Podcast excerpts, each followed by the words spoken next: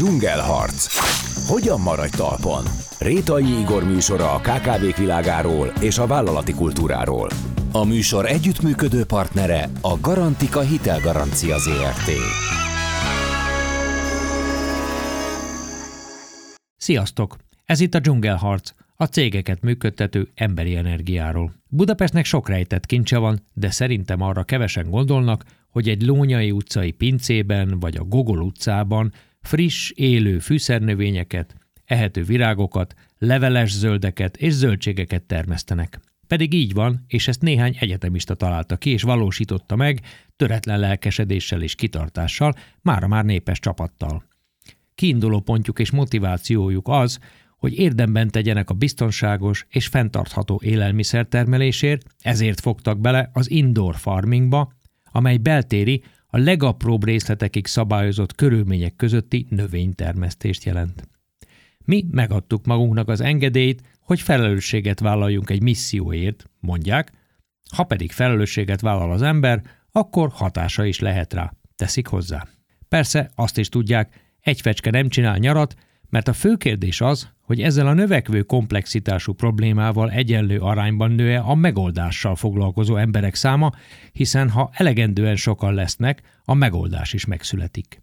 Ők minden esetre azon vannak, ne csak nekik legyen hasznuk, hanem az általuk felépített rendszernek is egyre több alkalmazója legyen. Vendégeim Ratkóci Dániel és Szűcs Endre a Bedrock Farmtól.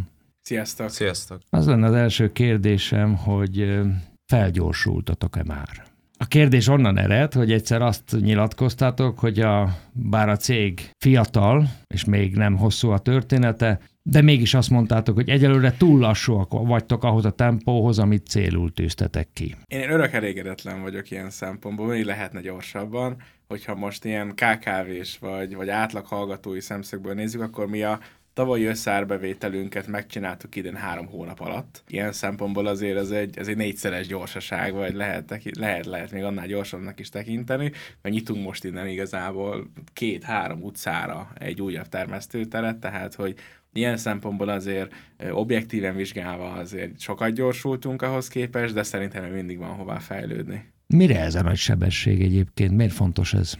Más nagyon nincsen. Tehát egy startupként ugye a startup igazából az csak egy módszertan arra, hogy amúgy hogyan lehet vállalkozást alapítani. Tehát lehet ugye a KKV és a startup igazából a növekedési sebességébe tér el leginkább, meg egy KKV sokkal profitorientáltabb, még egy startup sokkal növekedésorientáltabb. És ennek az egyik legfőbb oka, hogy el az egyetlen egy esélyed van, hogy fölvedd a harcot azokra nagy multis vagy nagy szereplőkkel, akik amúgy a piacon jelenleg jelen vannak, ugye akik ugye elképzelünk egy nagy céget, hát az egész egy lassú, az egy anyahajó, hát az nem annyira tud fordulni, de hát nem bántja semmi, ő megy előre, saját kis tempójába, hogyha vihar van, vihar van, ha nincs van, nincs vihar. Ugye egy kis céget, hát a vihar az oda-vissza dobál, bárhol megy, és ilyen, ilyen esetben is hajóknál is ugye a sebesség az jelentősen meghatározza az, hogy hogyan tudod átvészelni ezen időszakokat. Tehát másod nincsen versenyelőnyödbe, mint a sebesség. Azt írták az újságok, hogy a falon egy Elon Musk kép van.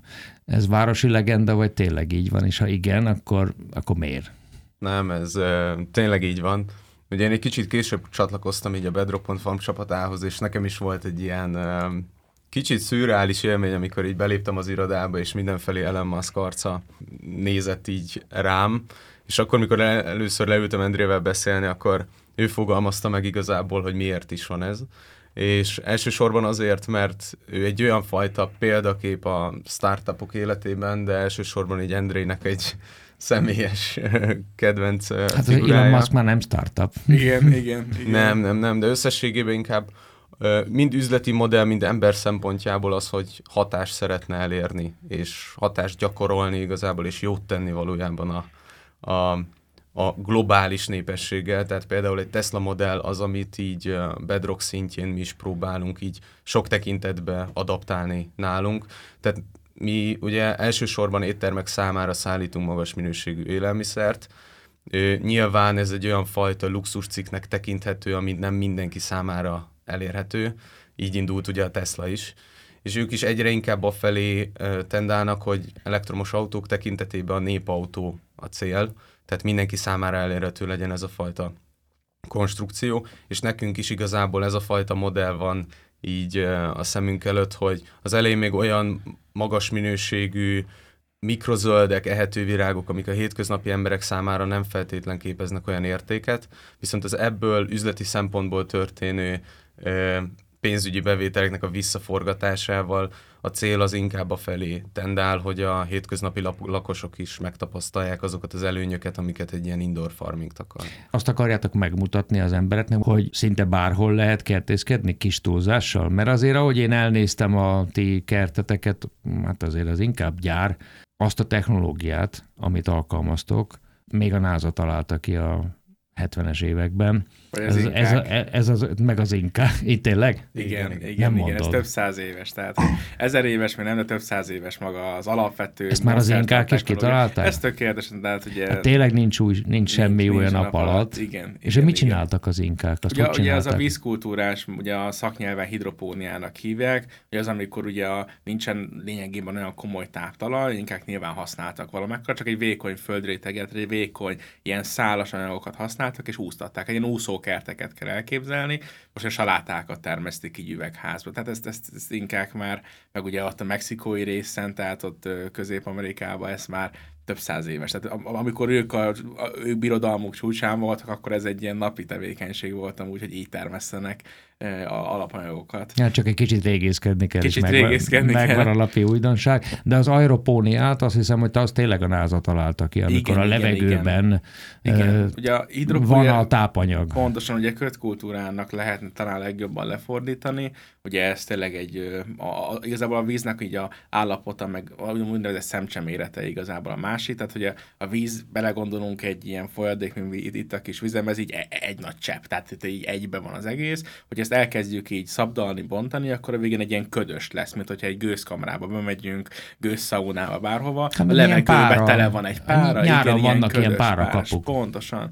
És igazából annyi történik, hogy csak meg mel van porlasztva ez a víz. De ugy, ugy, ugyanannyi történik, csak sokkal, sokkal hatékonyabb víz szempontjából. Ti beltéri precíziós növénytermesztéssel foglalkoztok. Igen. Segítsetek, mondjátok el, hogy ez micsoda. Kezdjük azzal, hogy ez nem nyilvánvaló, egyetemisták nagy elkezdenek kertészettel foglalkozni. Hogy indult ez a, ez a cég? Vagy a cég indult, vagy az ötlet, vagy mi volt a viszony? Talán együtt, tehát, hogy igazából a céges forma, ez a startupos forma, ez arra való, mert ugye Dana is említett, hogy egyfajta olyan jövőképet, ami nekünk az, hogy legyen tápláló, biztonságos és elérhető élelmiszer, nem csak nekünk az utókor számára is, ugye ezek az a megfelelő szükség alapanyagokat a mezőgazdaság fogja biztosítani. Itt közben kérdezhetek? Nyugodtan. Ez miért fontos? Ez, ez nek... csak egy idea? Nem, Honnan jött ez, ez hogy összes, hú, de fontos? Összességében ez. nekem azok a kulináris tapasztalatok, amik átívelnek országokon, meg kultúrákon át. Én Hirakis Fagatos súlyemelő voltam, és jártuk Európát különböző versenyen és versenyekre. Az, amikor tényleg egy, egy lengyel, meg egy szerv, egy lengyel, meg egy orosz, aki amúgy nagyon nagy súlyemelési csatákba szokott ugye a fönn a parodaton vívni, és tényleg szikrázik a levegő annyira, annyira érdekes, annyira összefeszülnek, így, így nem a ringben, de hogy a pódiumon, utána este pedig egy jó kolbász, meg egy sörmelet, meg a legjobb barátok. Na de ez a sport, nem? Ez a sport, ez a sport, de hogy a sportban pont, hogy a versenyszellem az, ami diktál, de utána az élelmiszer, meg egy tényleg az a tá- amikor leül az ember és egy jó társasággal, jó ital mellett, jó étel mellett, van egy ilyen, van egy ilyen nagyon nyílt és szabad, egy nagyon innovációs tere igazából annak, hogy ott vagyunk együtt, és, és szerintem remélem, hogy mindenki megtapasztaltam azt az édést, amikor egy nagyon jó ételek mellett beszélgetünk barátainkkal, akár családtagjainkkal is, és hogy van, van egy másfajta feelingje annak az érzésnek, de ugye ennek az érzésnek az alapja az a jó alapanyag. Tehát, hogy jó alapanyag nélkül ezek a kultúrákon átívelő összehozzuk az embereket, jó étel mellett megvendégeljük, ez a része, ez nem tud megtörténni. Tehát az úgynevezett műkaják, junk foodokból, Pontosan, ezt most képzelj, nem képzel, lehet. Képzeljük el, hogy egy gyors éttermi hamburgert tesszük, hogy elmegyünk külföldre, és megvendégel minket egy olasz család, és akkor a gyors éttermi hamburgert ennénk, vagy tényleg valami olyan házi kosztot, ami teljesen más. Bár én egyébként bedobnám, tehát hogy most néztem amerikai filmeket, és szerintem például pont, de csak Amerikában, egy ilyen autópálya melletti gyors büfében azért lehet, hogy ott meg lehet lehet. Ezt az amerikai feelinget is Ameri- érezni. Igen, kicsit amerikai feeling. Igen. Voltam kint többször is, és kicsit másabban Ez ott hozzá tartozik Amerikához. De, pontosan, pontosan. De Európának is megvan ez a szeglete, de hogy alapvetően ez, amire azt mondtuk, hogy az alapvető, szóval én ezt az ilyen külföldön megtapasztalt amit mondtam, a verseny utáni összezárós érzést, ezt így a kollégiumba egyetemet lefordítottam arra, hogy főztem, és az egész színnek én főztem, a teljes koliszínnek. Hát ugye nekiálltam egyre nagyobb lábasok, egyre több adag. Melyik egyetemre jártál, Corvinus? Nem, BMW-s. BMW-s. Dani, Dani Corvinus. Te voltál a sztárszakács? És hát a szára nem mondanám, de hogy, de hogy elláttam igazából a szintemet sokszor, és ott is az volt, hogy az emberek, akik nem is ismerték egymást, elkezdtek beszélgetni, tényleg egy jótál, jótál leves mert bármifajta fogás mert, és hogy rájöttem arra, hogy eznek az alapja, tehát hogy meg, én meg tudom főzni, nekem a tapasztalatom, tudásom, gyakorlatom megvan hozzá, az eszközök, mint lábos, mint tűzhelyezek így megvannak, akkor már csak a jó alapanyag hiányzik. És én ebből írtam a szakdolgozatom, a TDK-mat, minden ilyet, hogy akkor ez az, éle, ez az alapanyag, meg ez hogyan fog eljutni igazából így az asztalunkig. És az, az lett a vége, hogy hát nem nagyon fog meg, hogy nagyon nagy kihívások vannak abban, hogy amúgy ma bemegyünk a boltok polcra, és akkor csak az áron látjuk amúgy, hogy mennyire komoly összefeszülések vannak arra, hogy így elérhetőek legyenek ezek az alapanyagok. És innen jött az, hogy jó, akkor alapvetően az volt nekem a személyes célom, hogy én 35 éves koromig építek egy, egy mezőgaz, egy, egy, egy, egy mérnökséggel és üzlettel kapcsolatos céget, amit eladok, és csinálok egy tipikus mezőgazdasági vállalkozást utána. De hogy, de hogy akkor rájöttem, hogy nincsen időm arra, hogy megvárjam azt a 35-40 éves kort, amíg én fölépítek valami mást, hanem mezőgazdasággal kell foglalkozzak, mert, mert nem lesz jó alapanyag. És így az igazából valós az induló kérdés 2018-ban, amikor így csak az ötlet így előjött, az az volt, hogy akkor mit fogok enni 10 év múlva. És akkor ezzel így jó magyarként csak panaszkodtam, tehát nem volt nem volt semmi tetlegessége, hogy amúgy na, csináljunk valami vállalkozást, alapítványt, egyesület, aztán nem volt semmi ilyen. De aztán megszületett Misike, ő az egyik két életörömnek vagyok a nagybácsia, ő megszületett 18 van, és akkor kés nem az lett, hogy én mit fogok enni 10 év múlva, nem Misike mit fog 50 év múlva.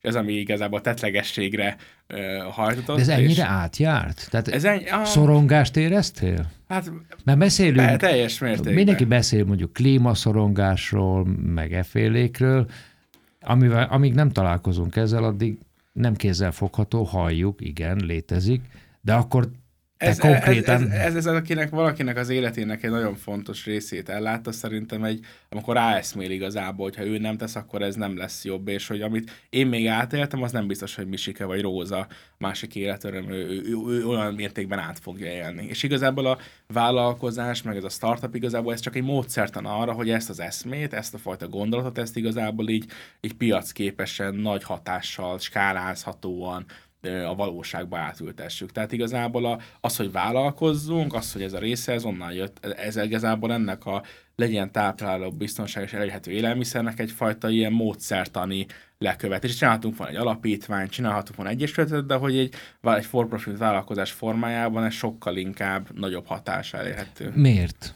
Ez is Elon musk jön egy bizonyos szinten, szintén csak azért, mert hogy gazdaságilag nem vagy kitéve annak, hogy amúgy kik fognak támogatni, mit kell, hogyan kell, hanem te valós szabadpiacon értéket tudsz teremteni, aminek az alapja igazából az egész társadalmunknak, gazdaságunknak, akkor onnastól kezdve saját magadat finanszírozza, Független tudsz maradni, függetlenül tudsz maradni, és igazából nem kell beálljál semmifajta perspektíva mögé, Ráadásul ugye nem arra kell fókuszálja, hogy hogyan lesz neked pénzed arra, hogy végez a tevékenységet, hanem a az értékteremtő, nálunk mai esetünkben a jó alapanyagoknak a biztosítása tevékenység során tudjuk megadni maguknak azt a pénzügyi forrást, amit fönn tudjuk tartani. Tehát nem válik el az értékteremtés a pénzügyi forrásoknak a megteremtésétől. Ugye ez egy alapítványnál ez szinte teljesen külön szakmai rész, hiszen a jó alapítványok azok nagyon jól tudnak pénzt bevonni, hogy utána aztán lefordítsák valamilyen tevékenységre. De hogy ez kettő különböző ember, kettő különböző szakágnak lehet, kettő különböző divíziónak lehetne akár tekinteni. Egy vállalkozás, egy for vállalkozásnál ez a kettő ez együtt van jó esetben. A pénz igazából az egy hajtóműve, az, az kb. az üzemanyag az autódban, anélkül nem fogsz tudni eljutni sehova, de nem azért veszel autót, hogy tankolj bele. A monokultúra felé tolódást nem okozhatja a, a financiális szükségszerűség. Nem, nem. Tehát pont abból kifolyólag, és itt jön be a bedrocknak egy másik eszenciája szerintem, mi nagyon sok esetben úgy megyünk oda, hogy mi az, amit szeretnél. És a piac az, a, az teljesen máshogy működött. Mármint a szakácsok, a séfek? Séf, séfek, de bármi esetében, tehát olyan, akivel együtt dolgozunk, ott mindig az az első kérdés, hogy jó, de mit szeretnél? És nagyon sokan felkapják ilyenkor a szemüket, hogy hát mitek van egyáltalán. Az, hogy egyáltalán elkezdődik egyfajta kommunikáció azokkal, akik utána a fizetőképes vevők lesznek felénk, ez egyrészt egy olyan fajta stabilitást is tud adni, hogy ők mindig tudnak jönni, hogyha valami kell. És el tudják mondani, hogy mi az, ami kell.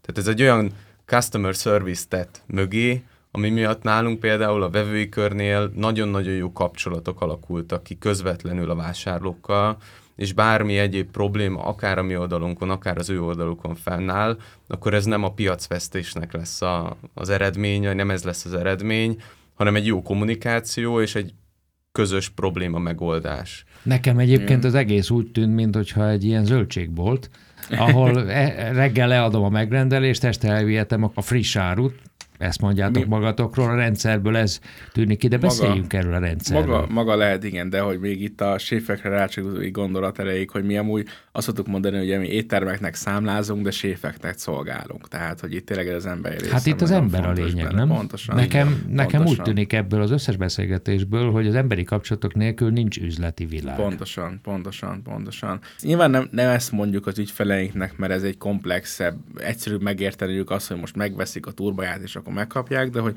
a precíziós, tényleg ez a beltéri növénytermés technológia, ez arra ad lehetőséget, hogy valójában mi szolgáltató cég vagyunk egy technológiai szolgáltató cég vagyunk. Tehát igazából nálunk, hogyha eljön az ember, tényleg itt vagyunk három utcára, és majd szívesen látunk téged is, de hogyha eljön az ember, akkor azt látja, vagy amit láttál is képeken, újságban, bármi cikkekben, hogy amúgy vannak ilyen polcos rendszerben különböző termesztő felületek és valójában ugye a séf az a dobozt veszi meg, tehát mi a dobozt számlázok neki, hogy hány doboz koriandert kér, hány doboz turboját, hány doboz különböző fűszernövényeket, vagy éppen eheti virágokat kér, de valójában ő termesztési kapacitást bérel. Tehát éppen ez, ez a kérdésből nem hogy Dani is feldobott, hogy hát mire van szüksége a séf úrnak.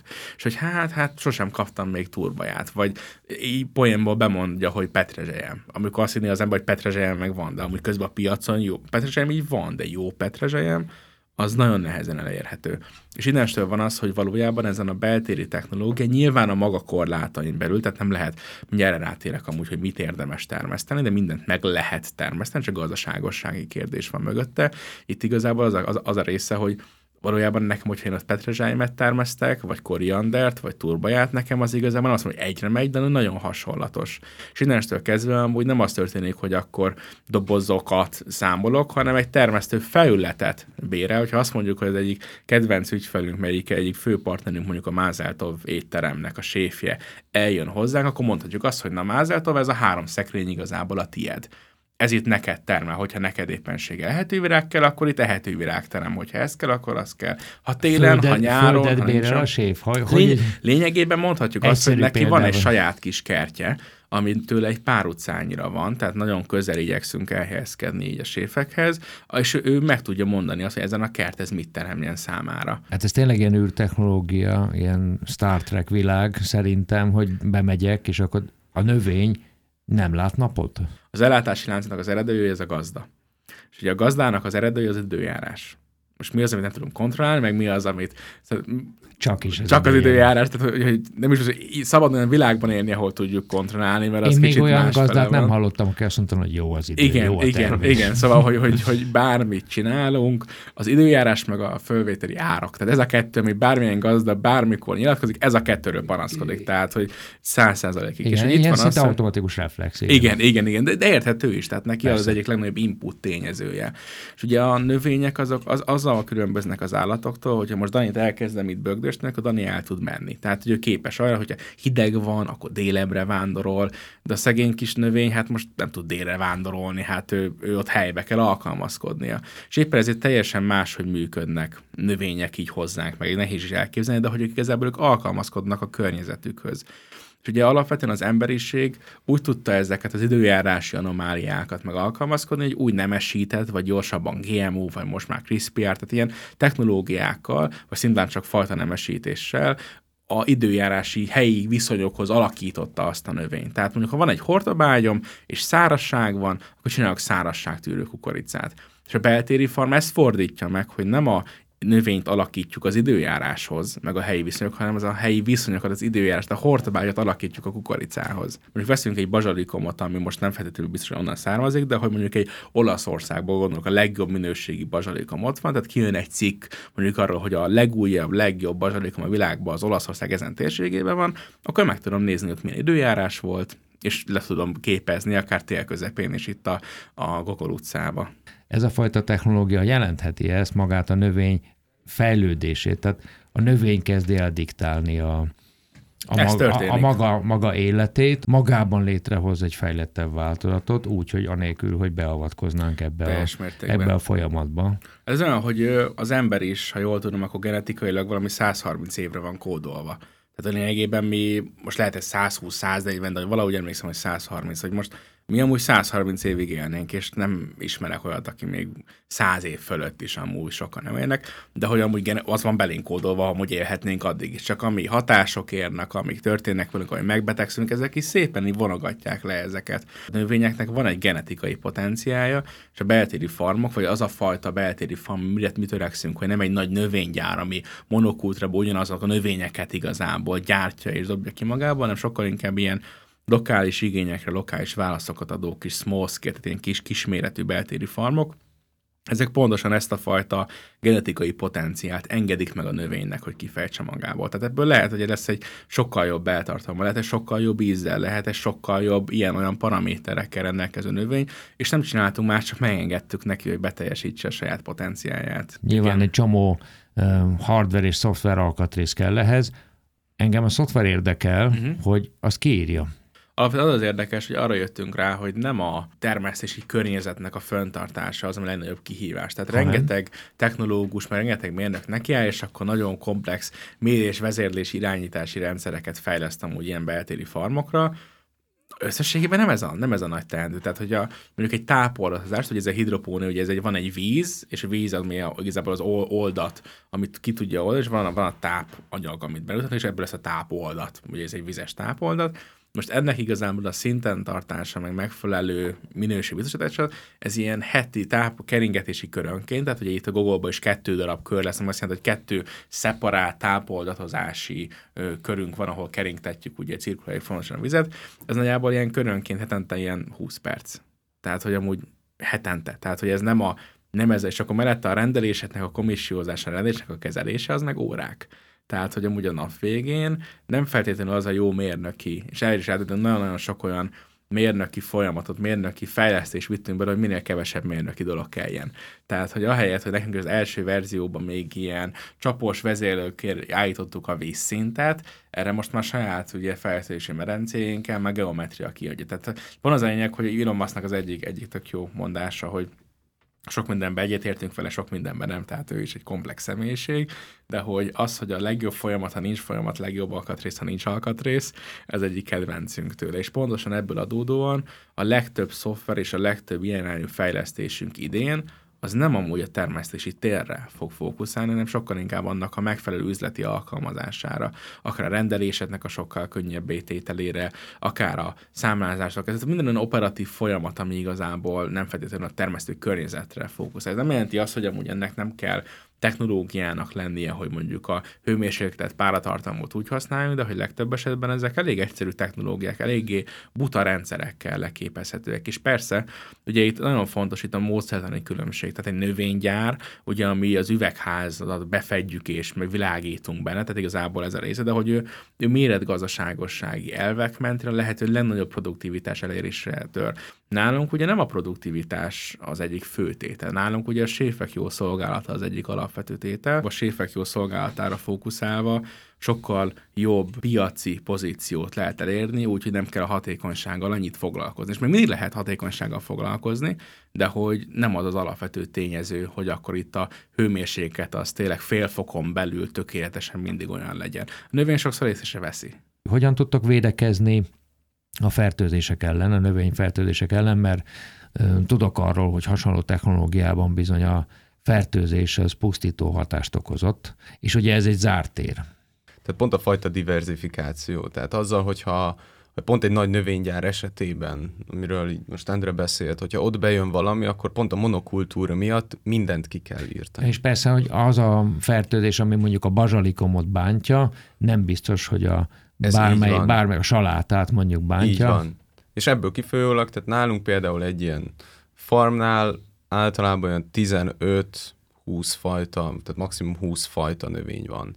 Hogyha bejön valami Nálunk nem nagyon volt, hál' Istennek még erre példa, de hogyha bejön valami, akkor az egy-két fajtát, tehát az azonos törzsben lévő fajtákkal Szakemberek mindig a- arról beszélnek, akár erdők, bármilyen kultúrák, hogy a biodiverzitás az egyben védelem is. Pontosan. Így van. Itt, Pontosan. itt van a példa arra, hogy mesterséges körülmények között is ezek szerint ez Pontosan. védelem. Meg prevenció, tehát hogy itt higiénia. Tehát, hogy összességében az, hogy a megfelelő itt a UVC csirátlanítástól kezdve. Tehát itt megint az nagyon fontos, hogy mi a cél. Tehát nem az a célunk, hogy mondjuk ne legyen gond, meg ne, ezek biológiai rendszerek. Teljesen kizárni, hát az teljesen szürreális, meg olyan költségekkel járna, amit a nap végén senki nem fizetne meg a termékbe, de az, hogy ennek a mértéke a lehető legkisebb legyen, az egy preventív jelleggel megbiztosítja azt, hogy ne kelljen semmifajta növényvédőszert használni, és a növények úgy tudjanak nőni amúgy egy ilyen divers környezetben, hogy, hogy nincsen fertőzés veszélyük.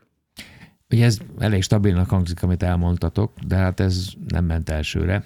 Sőt, ezt a környezetet kilencedik alkalomra sikerült megteremteni. Ez a kilenc stáció érdekel. Hogyan is alakult ez, és hogy sikerült tartani közben a fókuszt? Tehát egy kilencszerre megcsinálni me- valamit, az, ahhoz azért szerintem kell kitartás. Tehát én lehet, hogy a negyediknél már úgy kezd- kezdnék, kezdenék gondolkodni.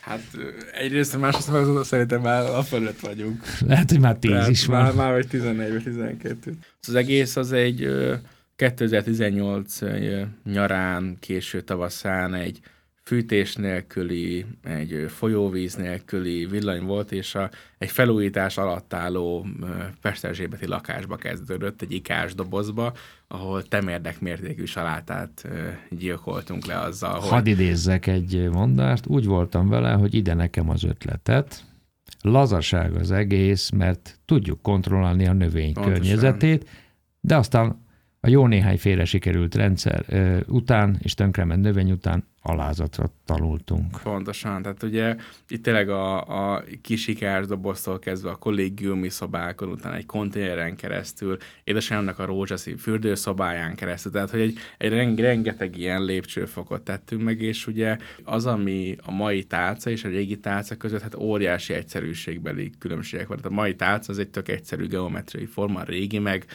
százszor bonyolultabb volt, de hogy itt igazából az a folyamat volt, hogy tényleg egy, egy felújítás alatt álló lakásból indulva, hogyan lehet az édesanyám nappaliába, amikor alapítótársam a dr. Balázs Bencével, Cucuval először vetettünk együtt, és szomszédok megnéztek, hogy ilyen szellemet idézünk, mert li- lila volt az egész, meg az egész udvar lilán izzott, és hogy mi történik itt. Tehát, hogy itt rengeteg-rengeteg lépés volt, mire az első megfelelő növény meg tudtuk termelni, és ugye Lúnyai utcából is azért Hány év sokadik is volt ez? kísérlet. Hát ez kettő-három? Még ide Hát jutottatok? nagyjából igen, de hogyha vissza, visszamennék, én pofon vágnám magamat amúgy, mert annyira sok fölösleges dolgot csináltunk, tehát hogy, hogy nyilván ez a tanulásnak a része. Miért elkerülhetted volna? Szerintem igen, igen, Tényleg? de ut- utólag Mi mindig hiányzott? ezt Akkor, akkor, akkor nem ezt mondtuk volna. Igen, de mi hiányzott ahhoz, hogy mondjuk elkerüléd visszatekintve? Ugye maga az egész iparág fiatal, tehát hogy itt jó tapasztalatok, jó példák, Kevés. azok nem annyira vannak jelen.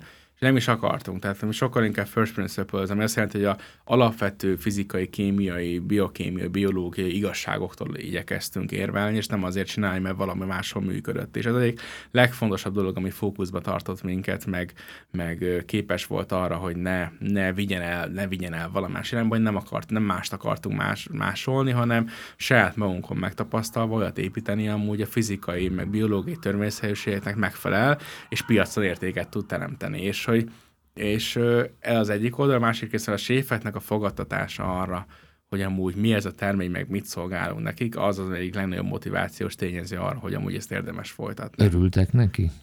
Nagyon. Tehát uh, szimplán az, hogy télen beállítunk ezzel, hogy mit szeretnétek, és, és most számos előnyt tudnék sorolni azzal kapcsolatban, hogy mi az, amivel például én, mint értékesítéssel foglalkozó, nagy a bedrocknál, hogy uh, mik azok, amikkel célszerű rábeszélni valakit, de itt ezekre nincs is szükség. Tehát, hogy Nekem azt mondta egy gasztronómus, vagy egy éttermes ve- vendégem, hogy a megfelelő ala- alapanyag beszerzése az gyakorlatilag vallásos elhivatottságot igényel, mert olyan nehézségekbe ütköznek ma az éttermek. Pontosan. igen. Talán nem is egyszer megtalálni, hanem ebből biztosítani a, Pontosan. Az állandó minőséget, és mindig tudja azt a receptet hozni. Így van. A másik, amit meg így kiemelnék, ami nagyon, számomra is nagyon, nagyon érdekes volt tapasztalni, hogy mennyire fontosnak tartják azt, hogy honnan jön az élelmiszer. Tehát ők eddig benne voltak egy burokban, abban a kapcsolatban, hogy abból főznek, amit éppen találnak, vagy amit tudnak, ami nyilván árérték arányban a legjobb, de az, hogy mi közvetlenül, mit tudom, egy-két kilométerre vagyunk tőlük a városba, és azt tudjuk neki mondani, hogy gyere el, nézd meg egyáltalán a farmot, nézd meg, hogy honnan jön, nem mint úgy tekintesz rá a séfre, mint egy pénzes zsák, aki majd a te termékeidet megvásárol, és akkor ebből nekem milyen jó lesz, hanem tényleg együtt szeretnétek valami olyat, hogy én adom az alapanyagot, ő ezt feldolgozza, és ő varázsol belőle egy olyat, amit utána meg, meg mi nap mint nap, vagy amikor étterembe menjünk, akkor tapasztaljuk. És hogy ezt, hogyha ezt át tudjuk adni nekik ezt a fajta gondolkodást, hogy mi is így gondolkodunk, ami nekik is új, mert szokatlan, akkor az, az egy nagyon jó kapcsolatot tud kialakítani Meg erre nem volt lehetőség előtte. Idén márciusban mondtátok, hogy 160 növényfajjal foglalkoztok. Igen, igen. A többsége mikrozöld, ezt én nem értem. Mi a mikrozöld egyébként? Ha a csira az a most született csecsemő, tehát aki tényleg aki egy-két napja született, akkor a mikrozöld az mondjuk a két-három éves, aki már jár, aki már beszél. A borjú, tehát igazából egy, húsból. Igen, tehát igazából ő, ő, már egy ugyanaz a növény, tehát a csirából lesz utána a mikrozöld, a mikrozöldből lesz a bébi, a bébiből lesz meg ugye teljes kifejlett, tehát igazából csak a növekedési szakaszának egy sokkal fejlettebb állapota. De már régóta használják amúgy ezeket az úgynevezett mikrozöldeket, csak elsősorban díszítő elemként szokták ezt használni. Mm-hmm. Ehető virágok is. Ehető virágok is ilyenek. Viszont az, hogy nagyon sok séf ezt a díszítő elemre úgy tekint, hogy szeretné, ha szerves része lenne az ételnek, tehát hogy legyen valami ízfaktorja is. És ez, ez, ez volt egy nagyon jó visszajelzés a termékeink esetében, hogy a teljes kontrolláltságnak köszönhetően előjönnek olyan ízfaktorok, amiket keresnek. És erre ad mondjak egy példát, remélem nem haragszik meg, hogy egyszer hallja a rádióban, tehát aki a Dalnoki Bence, aki most a Boküzdor világ legrangosabb szakácsversenyén ugye első magyarként harmadik lett. Az európai döntő az itt volt amúgy Budapesten. És valahogy összefújt minket a szél, és, és ez február volt, és eljött hozzánk, és mézvirágot keresett, egy nagyon kelendő virágfajta. És, és mikor bejött hozzánk, akkor én elkezdtem kérdezni, hogy honnan szerzik be most egyáltalán, és hogy mi, milyen véleménye róla. És mondta, hogy hát magyar nincs, úgyhogy Franciaországból jön, a fele berohad, de amúgy egész jó, mert van valami illata. És akkor feljött hozzánk, ott akkor még a Lónyai utcában voltunk, feljött hozzánk, és nekünk ez csak tesztfázis volt, tehát nekünk sem megy minden rögtön elsőre, és csak volt pár, pár ilyen virágocska, ami éppen elindult a fejlődés útján, megszakolta, és azt mondta, hogy na jó, akkor ezt a területet ezt így kérné. Ez volt az a pont, ahol, ahol én személy szerint megértettem azt, hogy hol találkozik az igény, és hogy mi az az igény, amit mi így hiánypótlóan meg tudunk valósítani itt a Bedrocknál. Ez a tevékenységetek egyik mércéje, amit mondtok, meg azt is mondtátok, hogy a direkt mérce, vagy egy másik mérce, hogy mennyivel csökkennek az iparág belépési korlátai. Pontosan. Nyilván a saját iparágotok belépési korlátairól beszélgetünk, és ezzel egy időben mennyire válik vonzóvá a populáció számára, hogy ezzel a területtel foglalkozunk. Magyarul sok-sok mikrok beltéri kertészet virágozzon, tehát virágozzék száz, száz virág. Ez hogy megy? Egy fő részem rájöttünk az, hogy mezőgazdaságnak meg élelmiszeriparnak rend, borzasztóan kívásai vannak, és nem csak a populációnak az élelmezése, a meglévő élelmiszereknek a meg hatékony elosztás, hogy a rengeteg élelmiszer most kárba vész, akár a gazdánál is, meg a boltoknál, meg utána a Van egy csomó is. applikáció és meg startup, ami erre indult, hogy... Pontosan, és ez szükséges, tehát ez, ez szükséges, de hogy ezek egy-egy szeletét veszik le igazából egy olyan globális kihívásnak, amire nincsen erre rendő olyan jó válaszunk.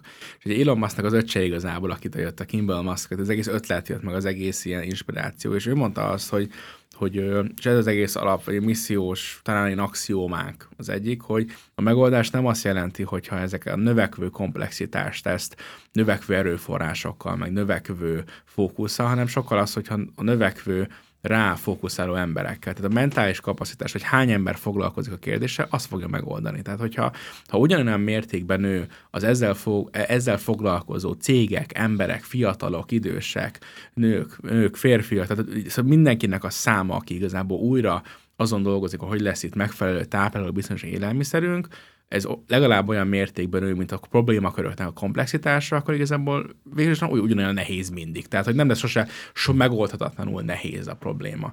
És erre mondtuk azt, hogy hogy meg, meg fölmértük, meg beszéltünk, meg diákszervezetben voltunk, ami mezőgazdasági fókuszú, és a legtöbb esetben csak a hit kérdése. Tehát egyetlen az, hogy én, mint fiatal, én elkezdhetek-e, meg ezt az engedélyt megadom-e magamnak, hogy amúgy elkezdhetek-e mezőgazdasággal foglalkozni. És itt az, hogy nekünk az egyik fő ilyen tevékenységnek azt kellene, hogy megmutassuk azt, hogy amúgy lehetséges és el lehet végezni, és mert ezzel lesznek többen, akik majd ezzel foglalkoznak, és a több ember majd kitalálja, hogy hogyan lehet megoldani azokat a kihívásokat, amikkel szembesül a mezőgazdaság. És erre mondtuk azt, hogy jó, akkor mi a legdurvább dolog? Hát két egyetemista pincében top termeknek meg termeljen növényeket, és hogy ennél, ennél elvetemültebb dolog nincs, és azt, hogy azt mondjuk, hogy ez sikerült nekünk, és tényleg úgy, hogy korábbi tapasztalat, tehát egy, egy, egy élelmiszer higiénál szakosodott állatorvos és egy műszaki menedzser egyetem mellett összeáll és megvalósítja ezt, és utána Istencsillagra segít éttermeket, de mellette gurmé éttermeket meg szolgálja, akkor amikor mondja valaki, hogy á, hát neki nem lehet meg, hát nem lehet csinálni semmit, akkor tudjuk mondani, hogy hát a francokat nem, hát meg tudjuk csinálni mi is. Mind múlik. Mi a különbség köztetek? Elkötelezettség. És ugye az, az hogy meg, mi megadtuk magunknak az engedélyt, hogy felelősséget vállaljunk egy, egy, egy képletére, egy, egy, egy misszió. És ugye felelősséget vállal az ember, akkor hatása is lehet rá. És a legtöbb fiatalnak szerintem az, hogy el se tudja képzelni, hogy hogyan tud elindulni mező.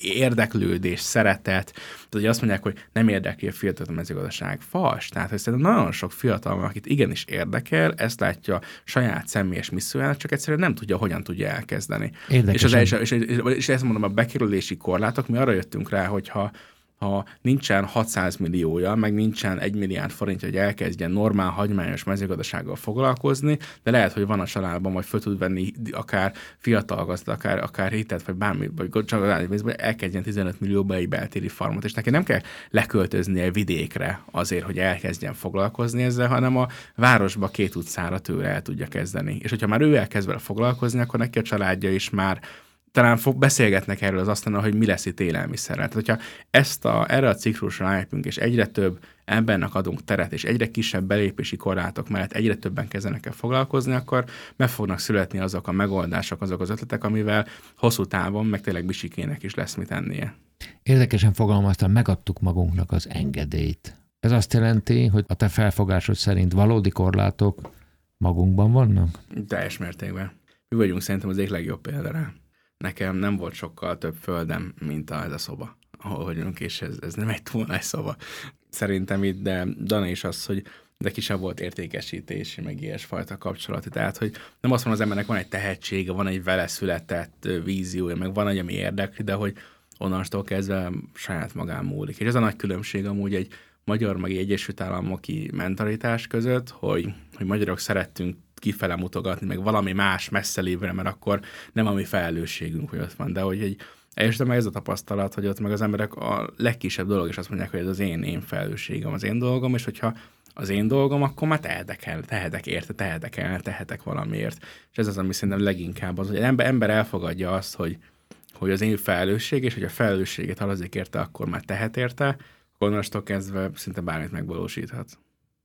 Van egy olyan még, hogy önadóztatási programjaitok vannak. Az elhangzottak fényében érteni vélem, de ezt miért csináljátok? Az alapgondolat az az, hogy amúgy, hogy nem feltétlenül arra kell hatással legyünk, mint amit legtöbbet használunk. Nem kell a környezeti erősen direkten választ adnunk rá. Tehát, hogyha mi ugye áramot használunk viszonylag sokat, tehát mondjuk egy-egy ilyen farm az ilyen 7-8 háztartásnyi, ugye most van ez a rezsivédett tár, és ott megvan az, hogy ilyen 210 kW-ot, vagy mennyit fogyaszt, nagyjából ilyen 7-8 ilyen ö, háztartási áramot elfogyaszt egy ilyen farm, de mellette amúgy megtermel ö, több mint 12 ezer adagot havonta. Tehát, hogy az arányaiba az egy kicsit többet termel meg, tehát ilyen szépen kijön a matek, meg jól jön ki a matek, de azért áramos sokat fogyasztunk, és Magyarországon, ahol szénből van a, meg ö, rengeteg ö, nem megújulóból, és megújuló alatt értem akár a a atomerőműveket is. Ennek van egy be nem árazott környezeti teher, amit az externáliáknak hívnak. Ennek nincsen jobb. Szóval ez a be nem árazott környezeti teher, amit nem fizettünk meg, de amúgy a nap végén megfizetünk egészségügybe, megfizetünk, majd a jövő generáció megfizetik. Hát nincs ingyen ebéd. Nincs ingyen ez ebéd. Minden, igen, igen. És akkor erre mondtuk azt, hogy és erre Pálvei tanár úr világított rá, és egy nagyon-nagyon fontos gondolata, hogy nekünk nem áramot kell javítani. Tehát, hogyha nekünk a legnagyobb lokális környezeti hatásunk az azzal van, hogyha parkosítunk, hogyha mi fát ültetünk, hogyha mi a vizeket oldjuk meg. Tehát, hogy akkor az a legjobb döntésünk. És igazából innentől kezdve, hogy képezünk egy belső tőke alapot arra, hogy az áramunk, mint a legnagyobb terhelésünkre megadóztatjuk magunkat, és, tő, és elrakunk egy ilyen készletet arra, hogy utána azt lefordítsuk valamilyen környezeti hatásra, akkor tudjuk így negregálni igazából azt a környezeti károkat, amiket mi okozunk. De mellette ugye képetnek ott van, hogy igen, rengeteg áramot fogyasztunk, de mellette nem kell 3000 kilométert utazni annak az alapanyagnak. Tehát ott meg mennyi, mennyit takarítunk meg. Tehát, hogy meg. itt két oldalú a képet, és ez szerintem csak mentalitásban a különbség, hogy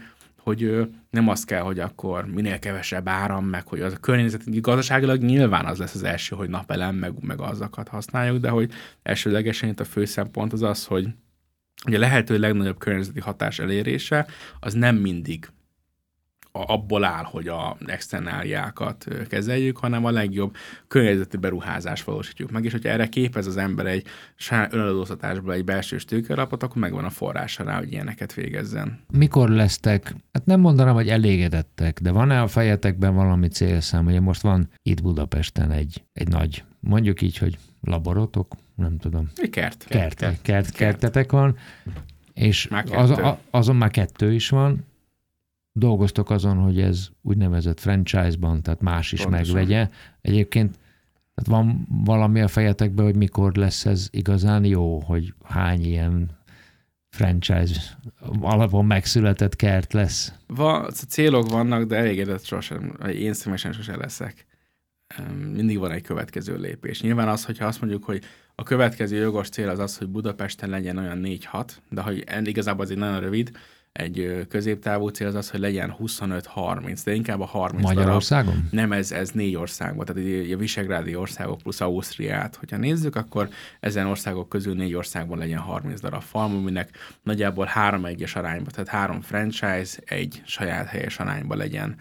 És Itt... nem féltek kiadni a technológiát? Pont az pont a belépési korlátokat akarjuk csökkenteni, hogy minél többen el tudjanak kezdeni ezzel foglalkozni. És, ez nem, és miért nem konkurencia ez? Mert annyira lokális? Tehát... Annyi akkora igény van inkább. Nagy igény van rá. Tehát nálunk is, amióta, hát most már két és fél év vagyok, hogy volt egyszer, amikor egy picit egyszer. bőv, egyszer volt, amikor volt egy nagyobb bővítés az egyik kertnél, de folyamatosan azzal küzdöttünk, hogy nem tudtunk eleget termelni a piacnak. És ez csak egy szűk piac, tehát ez csak az éttermi, a hotel piac. Ilyen szempontból van az a lényeg, hogy amúgy nyilván lehetne azt, hogy mi is meg tudnánk teremteni ezeket a farmokat, minden, de hogy sokkal lassabban. Megint csak a startup, hogy nekünk a sebességünk az egyedüli versenyelőnyünk, nyilván a technológia az a másik. Sokkal inkább nyitjuk meg ezt külsősöknek, mint hogy tipikus kis KKV-ként majd 20 év alatt megépíteni, mi szeretnénk ezt három év alatt megépíteni. És ez a milyen mostani célszám, hogy legyen négy országban 30 darab farm, de hogy amúgy, hogy ezután, hogy nem, akkor nem leszünk elég, én nem leszek elégedett, hogyha ez meg lesz, hanem lesz akkor a következő, következő, következő, és hogy szerintem ez egy ilyen folytonos dolog, és talán a, a, az az engedély, hogy ez, ez egyetlen foglalkozhatunk vele, az, ami fontos, mint sem az, hogy amúgy mi az, amit elérünk a nap végén. Nem pénzt égetünk, hanem tényleg értékteremtünk, és ennek üzleti haszna is van, akkor a nap végén talán a maga tevékenység az fontosabb, mint hogy akkor mi a következő, mi a következő. Szűcs Endre, Ratkóci Dániel, kívánom, hogy tartsátok meg a sebességeteket. Köszönöm, hogy eljöttetek a dzsungelharcba. Köszönjük szépen. Köszönjük a meghívást. A dzsungelharc mai története véget ért. Vendégeim Szűcs Endre és Ratkóci Dániel a beltéri zöldségtermesztéssel foglalkozó Bedrock Farm társtulajdonosai voltak. Köszönöm, hogy velünk voltatok, Rétal Igort hallottátok.